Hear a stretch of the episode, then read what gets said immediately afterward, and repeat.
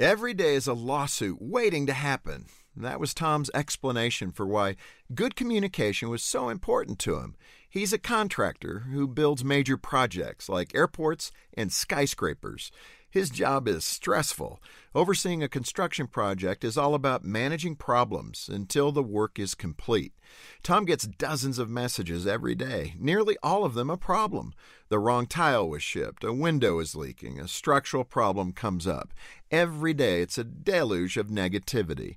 From the very first day, most of the contractors start preparing for future lawsuits against one another. They do that by communicating as much as possible through texts and emails. They want to leave a paper trail so if they end up in court, they can prove who promised what and when. Tom has a different approach. He handles disagreements face-to-face whenever he can. Over the years, he's found that handling problems impersonally escalates conflict.